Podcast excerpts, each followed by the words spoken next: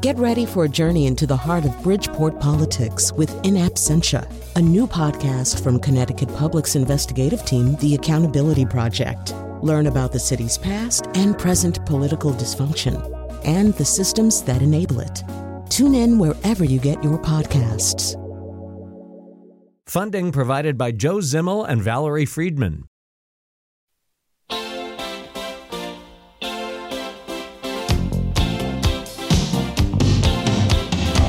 A man walks down the street, he says, Why am I soft in the middle now? Why am I soft in the middle? The rest of my life is so hard. I need a photo opportunity. I want a shot of redemption. Don't want to end up a cartoon in a cartoon graveyard. If you'll be my bodyguard, I can be your long lost pal. I can call you Betty. Betty, when you call me, you Yes, what do you call somebody? I picked this song to over the show, but I'm having a hard time explaining its connection to the topic. The topic today is the pseudonym, the nom de plume, the pen name. It, is the names that people choose instead of their own when they're doing certain things. Later in the show, you will hear the somewhat dark story of the Stratemeyer Syndicate, uh, which employed all kinds of writers to write Nancy Drew books and Hardy Boy books and other series books. Most of those writers, you know, their names never saw the light of day. Uh, and then at the end, we'll talk a little bit about what pseudonyms on the internet do to people. Um, it, it, there's a surprise. There's a I don't want to do a spoiler. But we're going to begin right now with the, the person who really did write the book, as they say. Uh, Carmela Ciuraru is the author of Nom de Plume, A Secret History of Pseudonyms, and most recently, in fact, out uh, in paperback for the only for the last two days, also Lives of the Wives, Five Literary Marriages, which kind of grew out of that uh, of the pen name book and is the story of uh, wives who supported famous author husbands in you know often fairly dreadful marriages. Uh, Thomas Pynchon's wife, she wrote everything. Thomas Pynchon has been watching sports for the last forty or fifty years. Um, but anyway, it's great uh, to to have you on the show. Thanks for agreeing to do this. Thanks for having me. So I should say that I'm sitting just a few blocks right now from the home of one of the most famous pen names of all time. That would be Mark Twain, Samuel Clemens. And and you know, we could divide up pen names into all kinds of different categories. Uh, I think one of the categories is where the name really does become considerably more famous than the person, even if everybody knows who the person is. I mean, you know, I think you know names like like Mark Twain, like George Eliot, like like George Orwell, they just outstrip the person who who who's behind them, even if the name of that person becomes known, right? Absolutely. Isak Dinesen is another example. Um, and I think over time, some of those people felt that they had come to embody their pseudonym more than their kind of original self, which is really interesting. Right. I remember uh, Karen von Blixen said she, uh, I think it's in your book, that she she she picked a different name because she didn't want to keep answering stupid questions. Although it's not entirely clear to me what the stupid questions were going to be. Did is that clear to you? No, I, I, I think she was she could be quite prickly in terms of uh, being interviewed, but I think that you know, having an alter ego like as, you know, Mark Twain, Samuel Clemens did, it's kind of it's sort of a path to be a more charming and open and freer version of yourself that for whatever reason can't exist under your own name. Right. And I, I, I, sense that attitudes have changed over the decades and centuries to a certain degree. I mean, Charles Dodgson apparently wasn't super worried about not getting credit for writing all the Lewis Carroll stuff, and, maybe that wasn't even quite as big an issue back in that time. Well, you know what's interesting about him is, uh, as you know, he was kind of a polymath, and he was um, he was a mathematician and a scientist, and sort of inventor of puzzles and games and all kinds of things. And for him, Lewis Carroll was his literary self, and that it was almost like putting something in a separate file folder, and that's what he needed to do to write. Um, so uh, it wasn't um, terribly secret, you know, for his for his lifetime, but it was something that he needed to do, and he he he would not respond to fan letters that were, you know, about Alice in Wonderland ad- addressed to him. Um, to Charles Dodge- Dodgson, he would only re- respond to letters addressed to Lewis Carroll. Yeah, that's a great point. That sometimes people want to be known for something else uh, in, by their own name yeah. and then known for their writing. And then I think even within the world of a writing career, that happens too.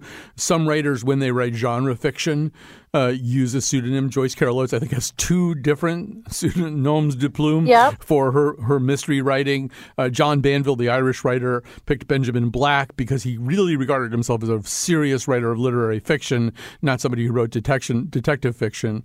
And then he just threw in That's the towel. Right. Yeah. apparently, That's right. Yeah, apparently Benjamin Black is so big in Spain that you can't pull the plug on the name there, but Banville stopped, stopped using it in other places. But anyway, yeah, go ahead. What were you going to say?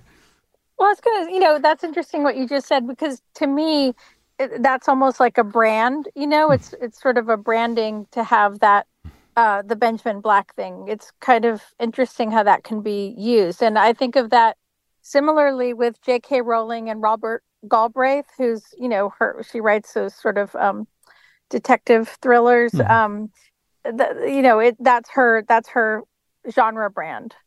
Um, but you know, I think people, a lot of people have asked me why would anyone want to use a pseudonym, and of course, that's a complicated answer to unpack. But just on the most basic level, what you're talking about, like I think about 20th century writers like Philip Roth and Toni Morrison, and Philip Roth was always called a Jewish writer. Well, he didn't want to be called a Jewish writer because he saw that as part of what he wrote about, but not who he was, you know, sort of first and foremost. And it was quite limiting. And I think Similarly, Toni Morrison really bristled at being called a Black writer or African American writer because she just wanted to be seen as one of the great writers, which she was, and, and didn't want her books marginalized by being put into certain sections. Um, so, you know, even though those writers didn't use pseudonyms, you can understand how identity can be so limiting and and frankly frustrating even for successful writers. I think there's another problem that only affects a, a, small group of writers, and that's prolificity. There is kind of a um, a little yes. bit of a prejudice against, and so what, I think another reason Joyce uh, Carol Oates wound up having a pseudonym is because people just ask her all the time why she writes so many books. And the same thing is true, I think, with Stephen King. There's this idea that if you're writing more than one book a year in the publishing industry, you're not a serious writer. How could you write more than one book a year? So he becomes Richard yeah. Bachman, right?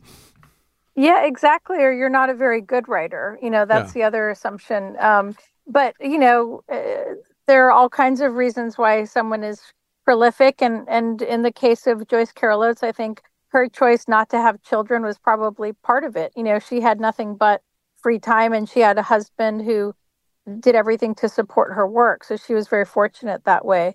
But um, yeah, I think that being prolific can r- really work against you, and wanting to try different things can work against you unfortunately and I, I, you know we see that similarly in music and in film we you know with musicians and actors i think they get frustrated by the labels that are put on them Right. Uh, um, back to it. First of all, I'll just tell a quick name droppy story, which is that uh, I was I've done a number of onstage things with Joyce Carol Oates, and we were down in Delaware on stage the, with Salman Rushdie, and the first question from the audience it was, how do you write so many books? And she said, I have a very low, she has a, I said, I have a very low maintenance husband. And then she said, and here I am on stage with two very high maintenance men. Um, so um, you know, and the, so, sometimes these things form sort of daisy chains. Like Richard Bachman, the Stephen King pen name. The Rich, I think Bachman comes from Bachman Turner Overdrive, a rock band. But the Richard, yes, right. the Richard is a tip of the cap to to Donald Westlake, who had I think at least eighteen different pen names, including Richard Stark. And I think uh, uh, King has said that that's why he picked Richard. Yeah, it was a sort of a, a mishmash of that. Um, but you know, I I think that uh, that that makes me that think of um, one of my favorite writers, Fernando Pessoa, um, mm-hmm. who I write about in in my book because he had more than fifty uh, different identities, and he always said that they were not pseudonyms because pseudonym is simply signing a different name to your work. He had what he called heteronyms, you know, dozens upon dozens of them, and he thought of them as completely different personalities that he could not control. and um, and they wrote in different genres. And the thing that I, I mean, I just always love talking about him because he's just one of my favorite writers, and it's such a crazy story. But you know, he they all wrote in different genres. They had different physical characteristics in his mind, and um, and whole backstories and sometimes they would attack each other in print you know one was a critic and would attack you know the poetry of the other and so he was sort of this ringmaster in a way um, which is amazing and then the most amazing thing about pessoa who's very much loved and revered in portugal today but was you know unknown in his lifetime he really didn't publish most of his work and when he died he left behind thousands of these fragments from all these different personalities. And so the question is, why would someone do that? And there's just no answer, but clearly it was a kind of compulsion for him. I mean, it sounds kind of fun. I mean, 50 is a lot. It does. but, it does. But he, he was a very lonely, eh, obviously eccentric and sort of strange guy. And I think these heteronyms, in a way, kept him company. And um, he is not known to have had any romantic relationships except for possibly one. And um, when this woman broke things off with him, he had one of his heteronyms write a letter to her on his behalf asking to take him back. um, I, I, I, it's everything that I can do to restrain myself from just entering into the exact same life. I think that would be a lot of fun to have a lot of different names and personalities and pit them against one another. Yeah, there's also kind of a what a tangled web we weave when we practice to deceive. Uh, the French writer Romain Gary uh, explain tell that story because it's a it's a it's a funny way that it kind of came back to bite him a little bit. Yes, it's it, the the details are are we would need much more time for the the full story, which is crazy and fascinating, and and I, I love the story. But uh, but the broadly speaking, uh, this guy Romain Gary, who was a, a French writer, um, was you know very frustrated by his career, even though it was you know somewhat successful, uh, and he wanted to um, he, he won a, the the highest award in France, but he was frustrated by how critics responded to him and the the limitations of of his successes as he saw it. And and Gary was in itself a pseudonym, and so he later inhabited an, another name, uh, Emile Ajar, and under a totally different genre, and unfortunately won that same prize again and it it can only be won once. And so uh, that was you know it was like he he just was trying to escape oneself and find another and found himself in the same trap. And he uh, you know in his second pseudonym was uh, you know having his cousin go around and do press interviews for him and kind of cover who he was as a physical embodiment. And um, it's just a really wild story and it ends tragically. I won't give it away but he was you know, genuinely driven mad by the pressures of fame, the pressures to produce new work in a different way. And um, yeah, it's, it's just an amazing story. And he's a he's a great writer, by the way. I really yeah. recommend his yeah. his works. Um, yeah, well, as long as we're on that kind of somewhat grim subject, you might as well mention uh, Alice Bradley Sheldon as well. Another example, oh. somebody who went down that road and found something lurking there.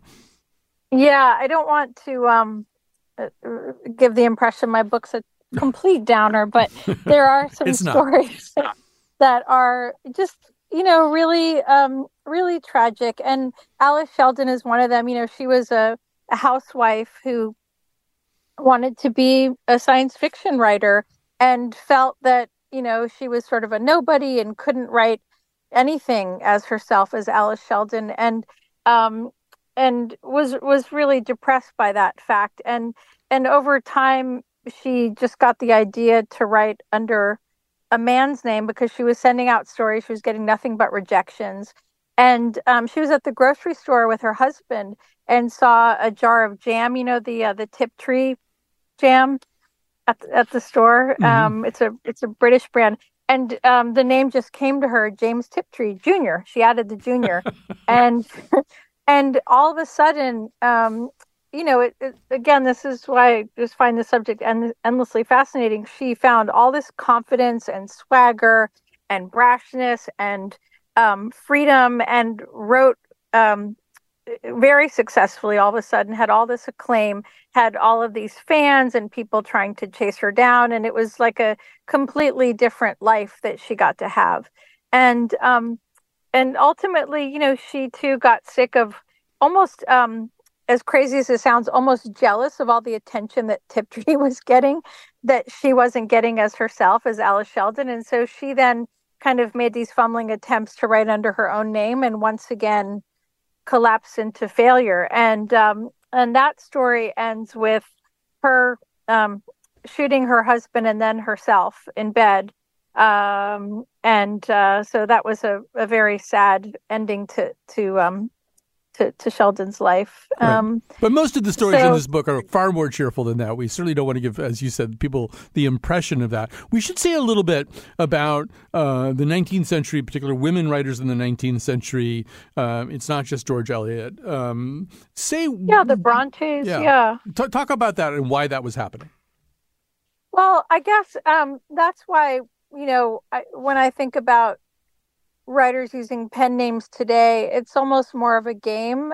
And I feel that far less is at stake for people now. Obviously, partly it's a good thing that women can write and publish novels freely, but certainly in the 19th century, um, it was, you know, much more difficult to write quote unquote serious literature, serious fiction.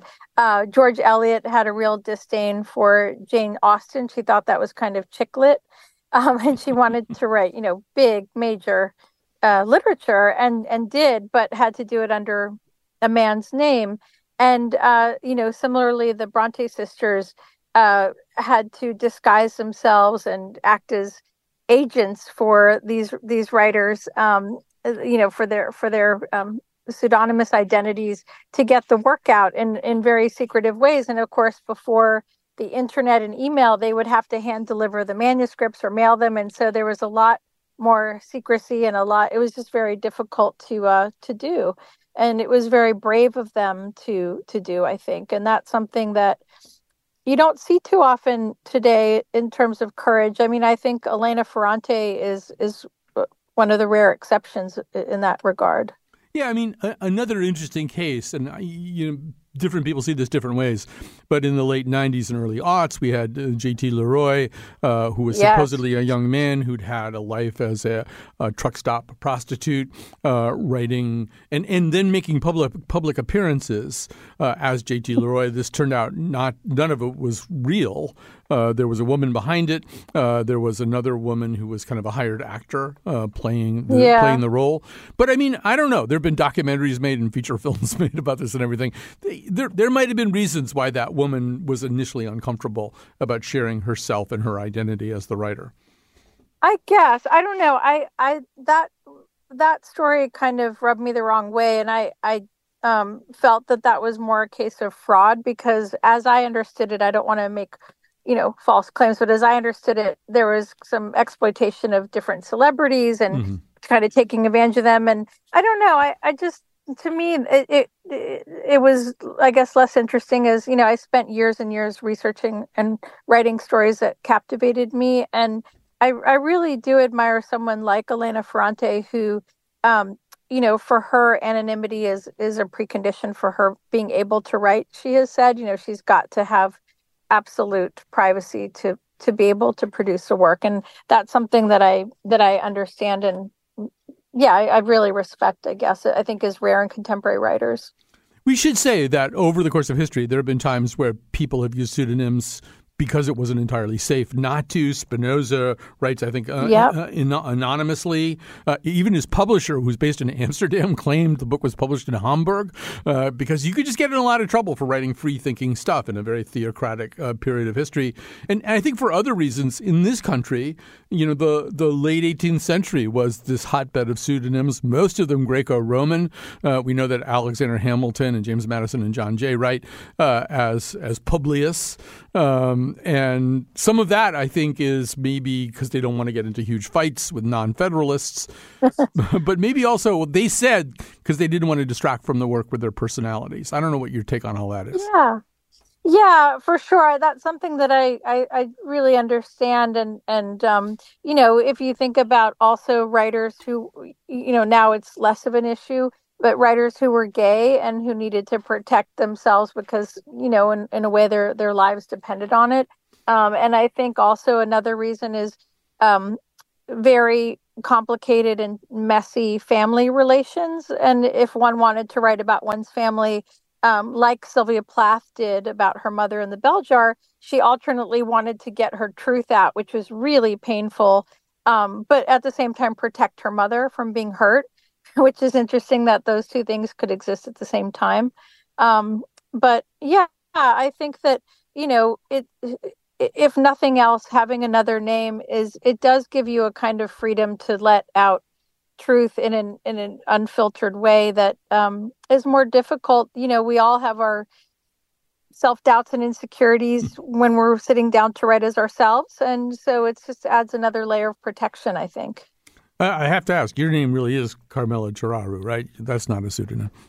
It, it is. I, I would have come up with something much easier to spell and pronounce had I had I thought of it. But um, but yeah, you know, I think that um, we we often want to if you think about um you, you know certain contemporary writers like like Ferrante wanting to escape um her own life and feel safe writing under this other name and um to have all the speculation I think was really harmful to her and very difficult for her to to manage you know she started doing this about 30 years ago and um and I think really felt that um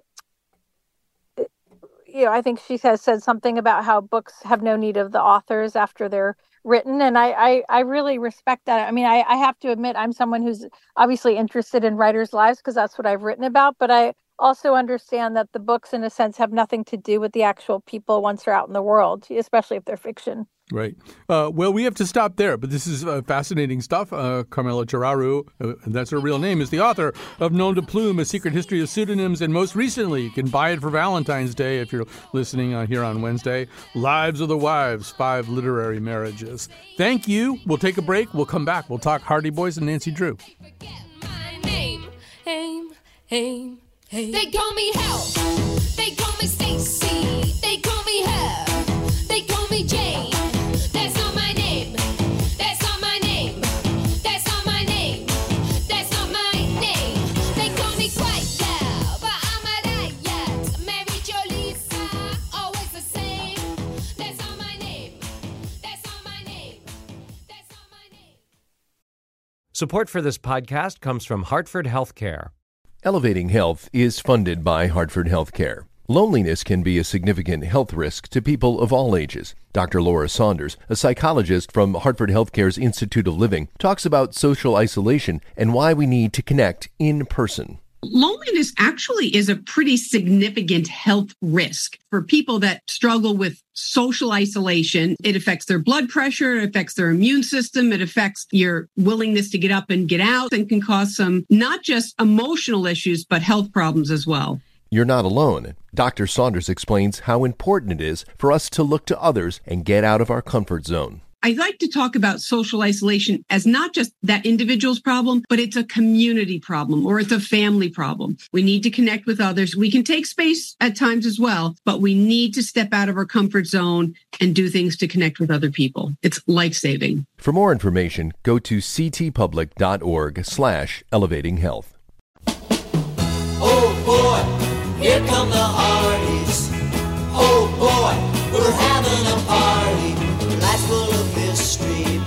makes it better. So come join the Hardys, we'll solve them together. I just want to say that the conversation I'm about to have in no way reflects my intention to give up on the idea of doing an entire episode of this show about the great series books uh, of the 20th century. Uh, that would include Tom Swift, Nancy Drew, the Bobbsey Twins, the Hardy Boys, Rick Brant. I could go on and on.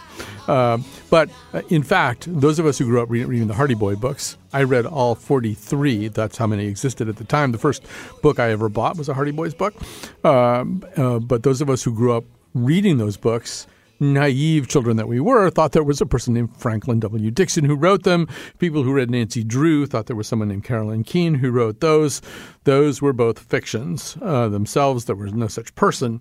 Instead, there was something called a Stratemeyer Syndicate uh, that uh, basically recruited authors, uh, often gave them plot outlines uh, of what to write. Uh, and certainly in the early days of like around 1925, 1930, if you wrote a Nancy Drew book, you got paid $125 for it. Uh, so, so, it was a very winning formula for Edward Stratemeyer, but not so much for the writers. Daniel A. Gross uh, is an editor at The New Yorker and the author of the Atlantic article, The Mystery of the Hardy Boys and the Invisible Authors. Uh, welcome to our conversation. Thanks so much. So, yeah, you were sort of in a similar boat to me. You were a Hardy, I think you're considerably younger than I am, but because of your grandfather, you got indoctrinated, right? Yeah, my I think it was my grandfather who first gave me some Hardy Boys books. I remember their classic blue covers sitting on my bookshelf. Mm-hmm. And uh, I think I had the editions that had been updated since they were originally written. Um, and uh, I, I, remember buying some new ones when I was a little kid, and then eventually outgrowing them, as many of us do. So, um, by the time some of the people, we should say that you tracked down some of the writers for the Hardy Boy books by the time any living person now would have been recruited for that, it had been changed. The model had been changed a little bit. I think the Stratemeyer syndicate uh, wasn't really going anymore. Stratemeyer died, I think, in around 1930. There's even a rumor yes. that his will contained a provision where some of the writers uh, got like one fifth of what the royalties would have been, or something like that. I'm not sure if that's hmm. true or not, but there were people like Mildred Benson who wrote, I think, 23 of the first 30 Nancy Drew books. She really was Carolyn Keene, Keene for all intents and purposes. But as you were looking around, it was a different kind of thing. It was there was something called a book packager called Megabooks. How did this work? That's right. There was a book packager that was responsible for, uh, you know, rounding up writers and putting together the first drafts of the books.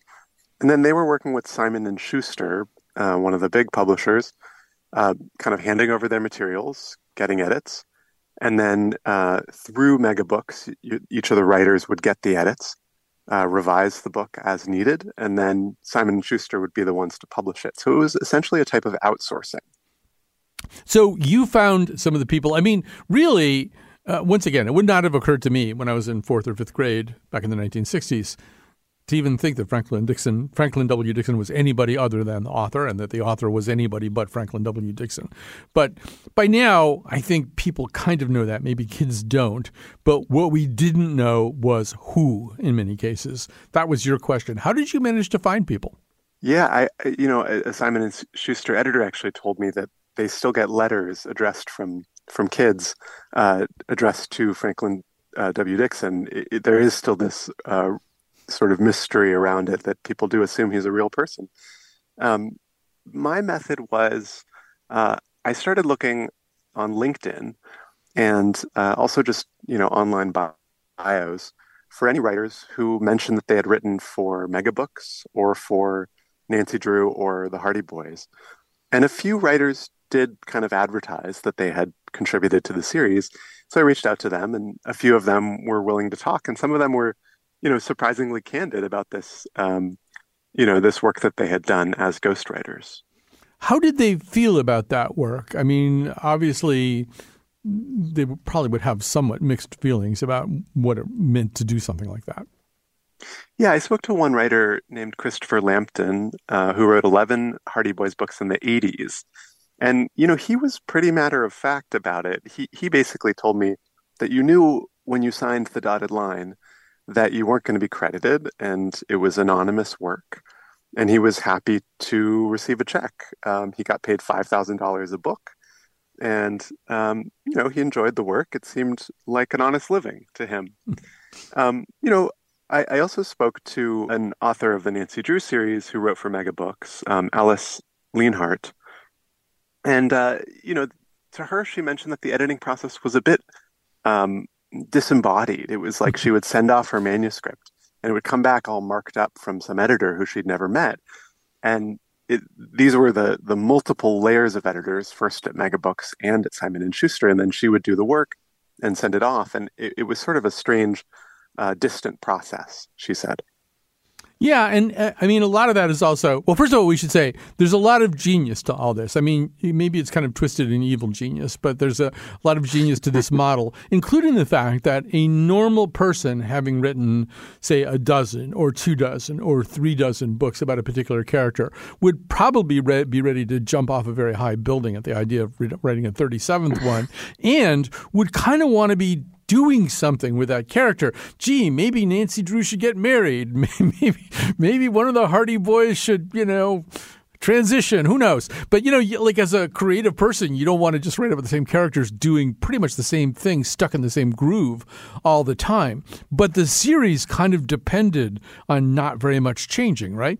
Yeah, it, it, it was a formula, and it was a formula that seemed to work, and that's you know something. It's continued now for you know hundred years uh, or more, and um, I, I, do think that some of the continuity comes from um, you know there can be um, the keepers of the original characters and the formula outsourcing it to to new writers who are all the time coming up with new riffs on the uh, the original idea. So when I was writing this piece uh, many years ago, um, I read one of the new Hardy Boys books, and interestingly, you know the um, the town of Bayport where the Hardy Boys live has been uh, become a, a, film set, and there's a, a, horror movie being filmed in this suburban town, and uh, you know, I, not to not to spoil, but um, there there's a plot involving a uh, a writer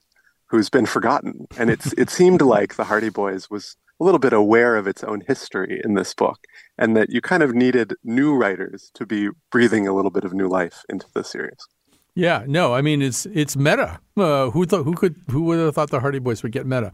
Um, you know, I didn't look you up on LinkedIn, but I'm guessing that you may have had some similar experiences to experiences that I've had being a contributing editor at various magazines and things like that. And it's not that different. I mean, uh, yes, my name appeared on all 14 articles I wrote for Mademoiselle about how to get him to commit. Um, you know, but I mean, other than that, I didn't. My, my goal was to never go into the office in most magazines that I ever worked for. never see editors if I could possibly avoid it. Um, yeah. You know, I mean, there's a kind of person, and writers are a lot of writers are that kind of person who really don't necessarily require a bustling newsroom to inhabit. You know, when they're working on stuff. Yeah, I mean, writing can be a pretty solitary profession and uh, and I definitely came at this story not because I was you know still a fan of the books. Like in a lot of ways, they seemed really dated, and uh, you know I, I guess I, I was no longer drawn to the writing, but I was drawn to the writers because I was a freelance writer at the time, and I was also working as a public radio producer. And you know, of course, maybe your listeners realize that uh, every time a, a, segment airs, there's a person or many people uh, you know, artfully crafting the story and editing the sound, and they're never named. And I, I, I identified to some extent with all these writers who were kind of in a similar position. They had they had kind of uh, signed away the right to be the author of their own story, and, and were instead handing the story off to someone else. Right. I mean, it, it, first of all, we should say that uh, this segment is being produced by, by McCusker, the Wonder Kid, and her bad cat Penelope. I wanted to be clear; uh, she's not going to be anonymous here. But yeah, I mean, Great. look, when we were contributing editors and contributing writers and stuff like that, we didn't get like health insurance. or I mean, it, it's that kind of problem that I think probably showed up a little bit in the lives of some of these earlier contributors to to Hardy Boys and uh, Nancy Drew and other series books. Yeah, I was actually a little surprised to find that, you know, I, I was, I wrote this in my 20s and was um, talking to writers who had, you know, started their careers in the 70s and the 80s. And I was surprised to find that they were struggling with some of the same financial realities that I was, which was, you know, they were they were getting paid per book in these flat fees, and they didn't have a way to get benefits, and they didn't have kind of the stability of knowing that you'd have work for the coming months or years. And I think uh, I thought of it as something that was maybe uh, a modern development of the internet age, all the anonymous and, and freelance writers that were trying to make it in this tough economy. But it, you know, it was clear to me that these patterns were established a long time ago, and um, and they were they were struggling with that to some extent. Yeah, I mean, I think today, you know, we really have that kind of gig economy, uh, and you, in many cases, young people don't have just one job; they have a whole bunch of jobs they're cycling through all the time, uh, and doing a lot of stuff as piecework, and, and sometimes it's it's not individually all that lucrative. It's dependent on a lot of volume. Uh, but you look back right. at, at this system, and it was very, very similar. Uh, I mean, and it was certainly not meant. I mean, one thing that that never happened to any of these writers, I think, in the history of this whole phenomenon, is getting any kind of copyright. Uh, Stratemeyer initially mm-hmm. held on to copyright. I'm sure Megabooks or Simon and Schuster or whoever just held on to copyright. And you know, if you're an author, that there's sort of two things that can compensate a little bit for for the, the the how hard it is to be a writer and how how hard it is to make a living. One of them is some kind of public acknowledgement of your work and your name, and the other one is copyright. And you can get either one of those doing this kind of ghostwriting. Yeah, yeah, it's true. I mean, it is a it is fascinating that uh, you know Stratemeyer, Edward Stratemeyer was uh, so savvy and clever and and so successful. I think he was kind of admired by the people that I spoke with about the Hardy Boys. And at the same time, you know, the Stratemeyer Syndicate sounds like a villain straight out of yes. the Hardy Boys books. Um, it's it, it does feel like a machine that strips away a lot of what's uh, special about being a writer. Yeah, I found myself thinking um, as I prepared for this of the moment in the original uh, movie, The Producers, where uh, the playwright Franz Liebkind is shown up at, with a gun in the office of the of Gene Wilder and Zero Mostel, and he's firing the gun around, and they're hiding under a desk. And at one point, Zero Mostel turns to Gene Wilder and goes, "The next play I produce." No author. Uh, and that's kind of Stratemeyer's genius is that um, the other thing that he was able to do early on, as I understand it, is cut the price of books. Uh, one of the ways that his books, uh, the Stratemeyer books, took off is that they were a lot cheaper than other kinds of books because mm. he, once again, he had a, a factory basically as opposed to authors. Yeah. And if you look at the books, these, you know, blue hardcovers, they all kind of look the same, and yes. you can imagine that they all get made in the same assembly line, and uh, the same kinds of artists were drawing the uh, the covers. And you know, it, it is a way to really pare down the process of book publishing and take away, um, you know, the differences between books that make them expensive. Yeah, it's like some kind of dystopian future, except it's, the past and the present. Uh, we've managed to erase the individuality of authors. They're all called Franklin yeah. W. Dixon. They all have the same color on, on, their books. You know, it might be just worth pausing here and saying there's an in, interesting inversion of this idea today. And, and, so, so here you've got Franklin W. Dixon, uh, and you've got Carolyn Keene and uh, other pen names like that, people who don't exist uh, and have not and are are sort of these universal nom de plumes. Today we have James Patterson, who does exist, but it seems hmm. pretty clear that he can't possibly be writing all these books. It's kind of an opposite thing. He used to write all these books, and then it just sort of there be there's sort of a brand, and I'm sure. I don't know if you went on LinkedIn, you might be able to find the people writing the James Patterson books, but not for somebody who doesn't exist, but for somebody who does.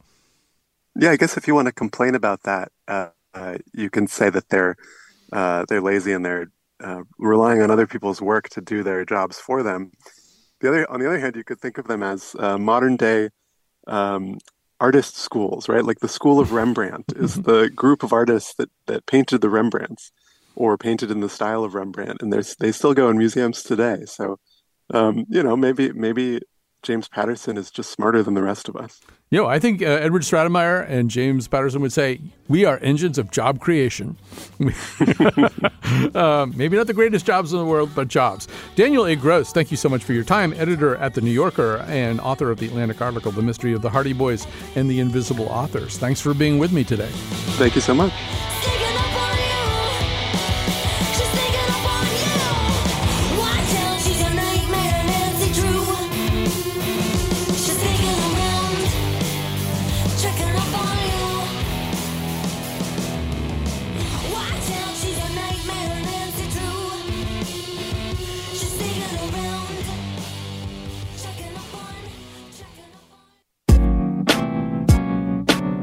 All episodes of The Colin McEnroe Show are available 24 7 on any podcast app. If there's a place for reviews and ratings, give us lots of stars and be sure to mention the high thread count in our sheets and pillowcases, as well as the complimentary breakfast buffet. Have a question or comment? Email us at colinshow at ctpublic.org. Now, back to the show. And the technical producer of today's show is the maestro, Dylan Reyes. And this particular episode was produced by McCusker the Wonder Kid and her bad cat, Penelope, who's an extremely bad cat. Uh, it is now time to talk about uh, the wonderful. Hold on here. I can't even hear myself talk. Uh, it is now time to talk about the internet. Here to do that is Al- Alfred Moore, senior lecturer in politics at the University of York, uh, and the conductor uh, of a study about how people act as commenters on comment threads on in online publications, depending on the way in which they are identified. Alfred Moore, welcome to our conversation. Hey, thanks very much for having me. So, explain what it is that you did. I mean, or maybe we can begin with what turns out to be a somewhat false assumption, which is that one of the reasons people often behave badly online is because they're anonymous. Um, you decided to take a look at this, to maybe even test it out observationally. Explain what you did and, and what you found. Yeah, well, that's right. I mean, we we wanted to test that assumption. I mean, we kind of shared it ourselves, right? That people would behave better if they used their real names. Would you talk like that in front of your mother? That kind of that kind of thinking. But we didn't really know, so we wanted to take a look. And one of my brilliant colleagues at the time had a lot of skills in network science and data scraping, and he'd noticed that the Huffington Post had changed their commenting policy from a policy where pretty much anybody could just log in, create a pseudonym, say whatever they wanted, and then create a new one again five minutes later if they were blocked. You know, so that kind of scenario, sort of drive-by commenting, which led to a sort of predictably unpleasant, a lot of trolls, a lot of bots. And so they changed their policy requiring registration. So everybody had to register. They could still choose a pseudonym, um, but they had some more control. And I think they were using Facebook to, to control the registration on, on the backside, but it was what people saw was still a pseudonym. And then after a period of that, they switched to outsourcing the whole commenting uh, architecture to Facebook. So your face would pop up, your name, and okay, maybe you, you don't use your real name on Facebook, but most people do. And so this wasn't perfect, but this looked to us like a really nice sort of natural experiment to say there's three different phases of time here with different regimes of identification, but probably, you know, over a two year period, this was a similar sort of community, right? You, you can't control for everything, and maybe something changes in the outside of that. But what we were expecting was that you'd see progressively, as these changes took place, lower and lower participation because it's more hassle, um, but better behavior. And measuring behavior just very crudely in terms of the amount of swear words in posts. And we later reanalyzed the data using a more sophisticated sort of measure of discourse quality. But what we found in both cases was that actually the middle phase was the better one, that things improved enormously after people were forced to register. Um, and then things did not get any better, and in some respects got worse after they outsourced the whole lot to Facebook. So that for us was just the surprising and interesting result that the stage where people were able to use what we call stable pseudonyms, where they have pseudonyms that they can't just change very easily. You know, uh, when they're in, in that kind of environment, people seemed to behave a bit better in the discourse. This was on politics mm-hmm. articles on the front page of the Huffington Post. I should should have said. Yeah, and I, I, should say that as a free, yeah, as, as somebody who's done a lot of writing over the course of my life, I've I've lived through exactly those kinds of, of transformations of comment threads.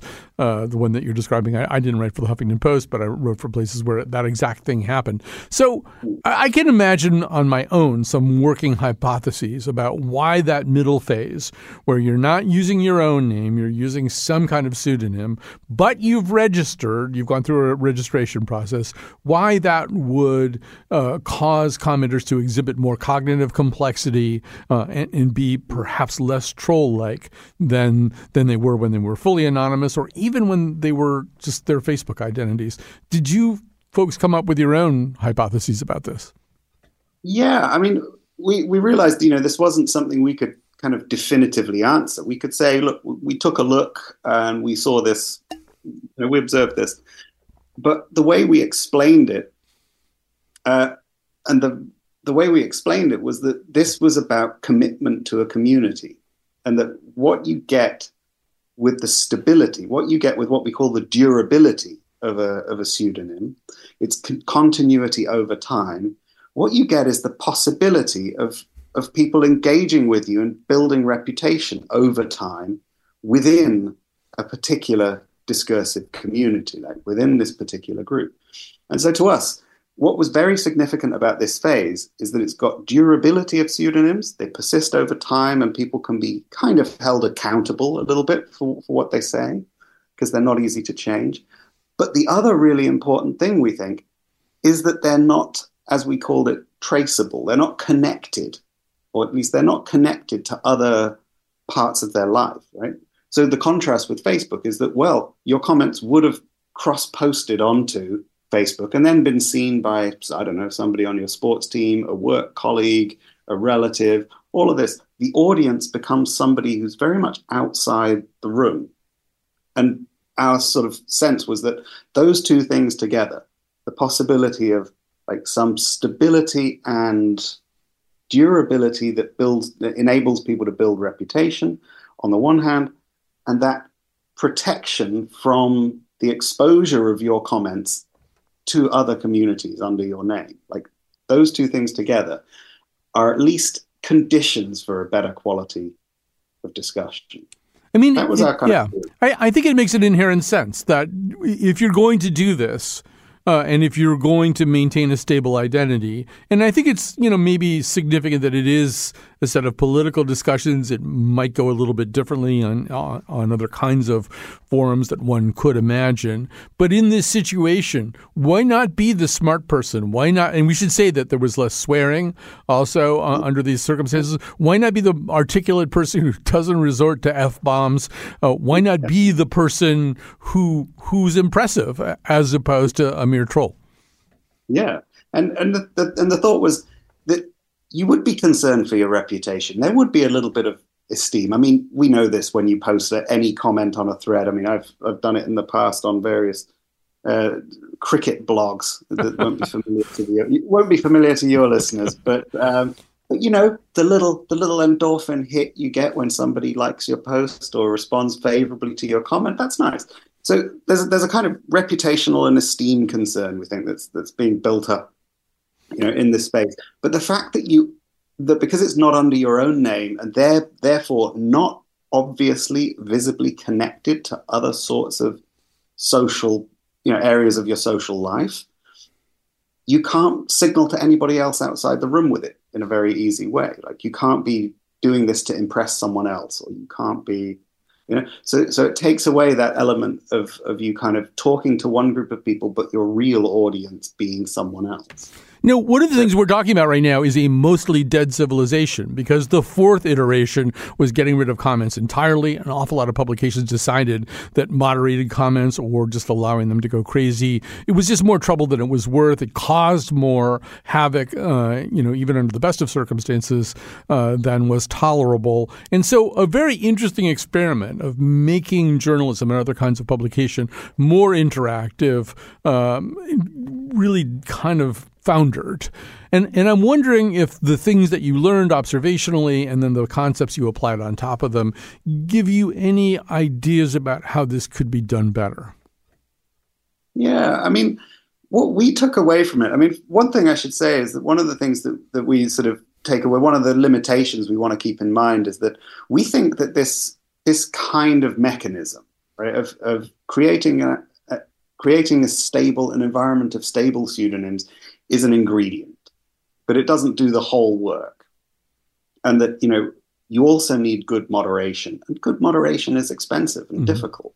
And even though news organizations realized that people loved it when they could express themselves through comment, that was a that was a great kind of uh, user feature. It was also expensive and difficult to keep these from being captured by bots, trolls, various kinds of you know, and becoming becoming unusable. Um, so we think that what the lessons that can be learned from it are lessons about how to build community and how to build community and and how to sustain commitment to online communities. And, and I guess you know our key our key little takeaway from that is that it doesn't have to necessarily be a space in which people are identified by their real names, and it might be more productive. It might give people, in fact, a bit more freedom if they if they don't have to. But I think that lesson about building community goes beyond simply news commenting sites. I think it's, it's a sort of insight that I think can apply a little more widely. Yes, and certainly, uh, yeah, in in the world of sports on a daily basis, among other places. Uh, Alfred Moore is a senior lecturer in politics at the University of York. Thanks to you for listening. Thanks to Dylan Reyes and McCusker the Wonder Kid. No thanks to Penelope. All she did was chew up some wires and go poop in the corner. Nothing serious. Cause even on a slow day, I can have a three way chat with two women at one time. I'm so much cooler online. So much cooler online. I get home, I kiss my mom, and she fixes me a snack. And I head down to my